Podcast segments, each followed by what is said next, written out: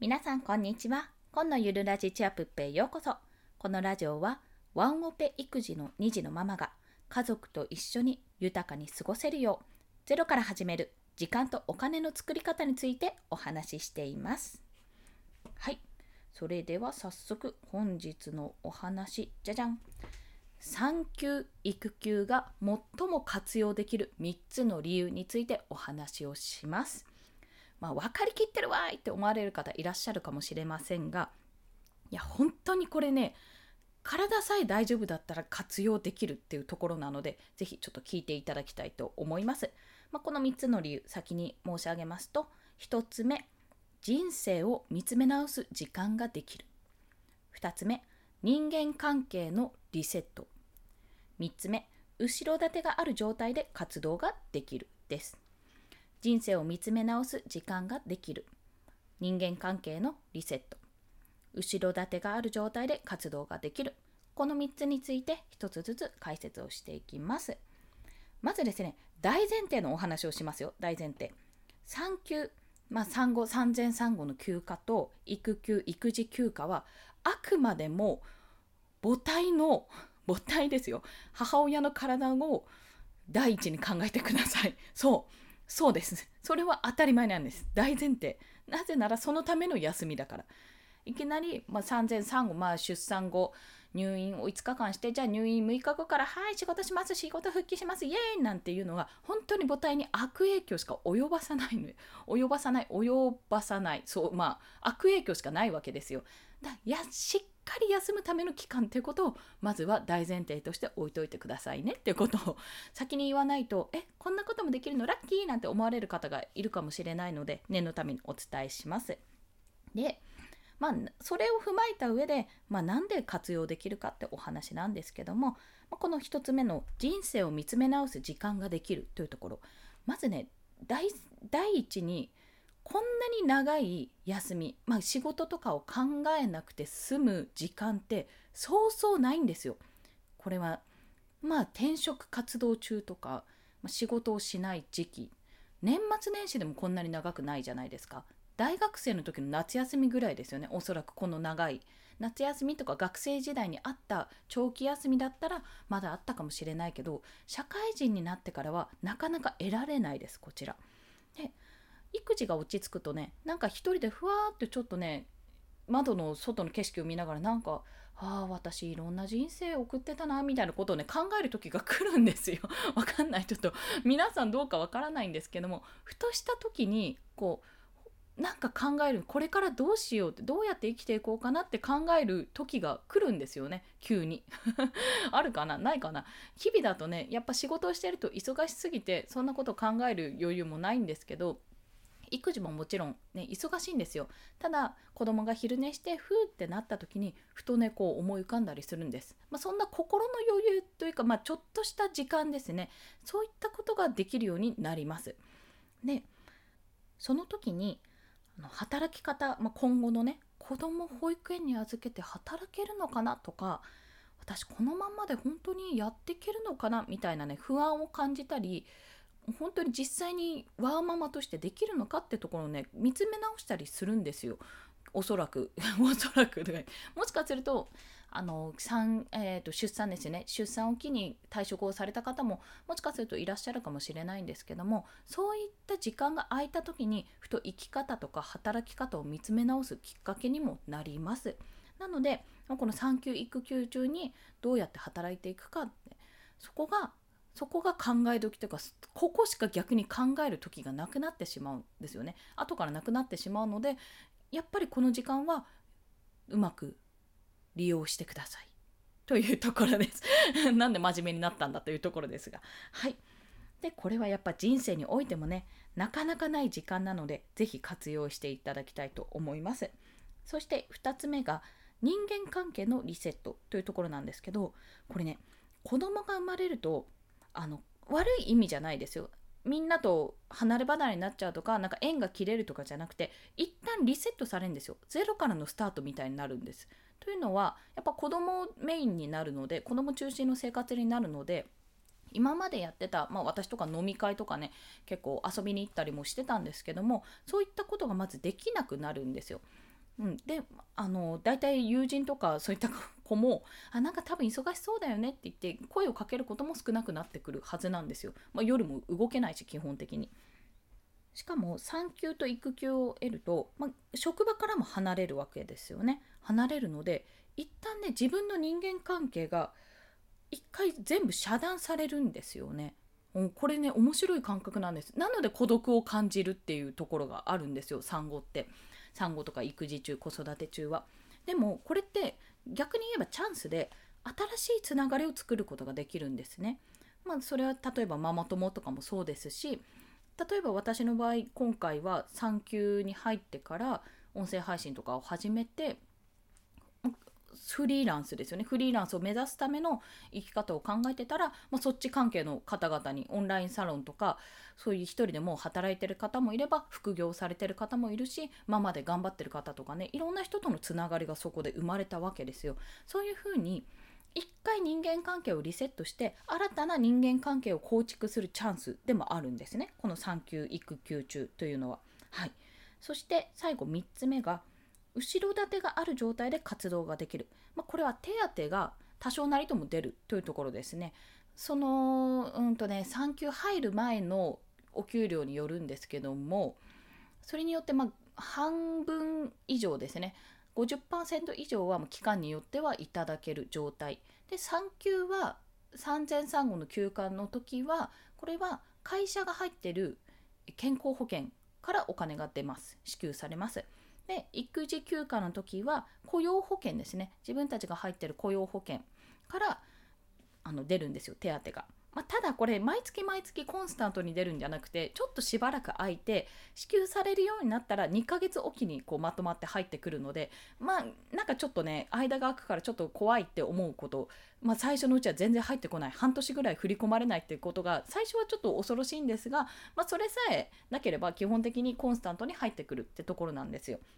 ねそういう後ろ盾があるから逆に言えば活動がしやすくなるんですね。0円で何にもしなくてあ早く早く復帰しなきゃって思われる方がいるかもしれないんですがそうじゃないよっていうところです。体をしっかり休めながら、まあ、自分で準備ができる。例えば復職した時にこんな技術があったらいいかなとか私は音声配信をやってますけどこの音声配信一つも波がもう少し来たらじゃあ会社のラジオを一つ作ってみたらどうかとかそういった発想ができるわけですね提案が。で例えばじゃあ動画編集を学んだなら YouTube でこういった PR 動画作ってみたらどうかどうかって 動画をどうかって ちょっとなんかシャレみたいになっちゃったんですけどもそういうことも提案ができると。であとはワードプレスもやってちょっとブログもちょこっとやったので、まあ、ライティング技術とかあの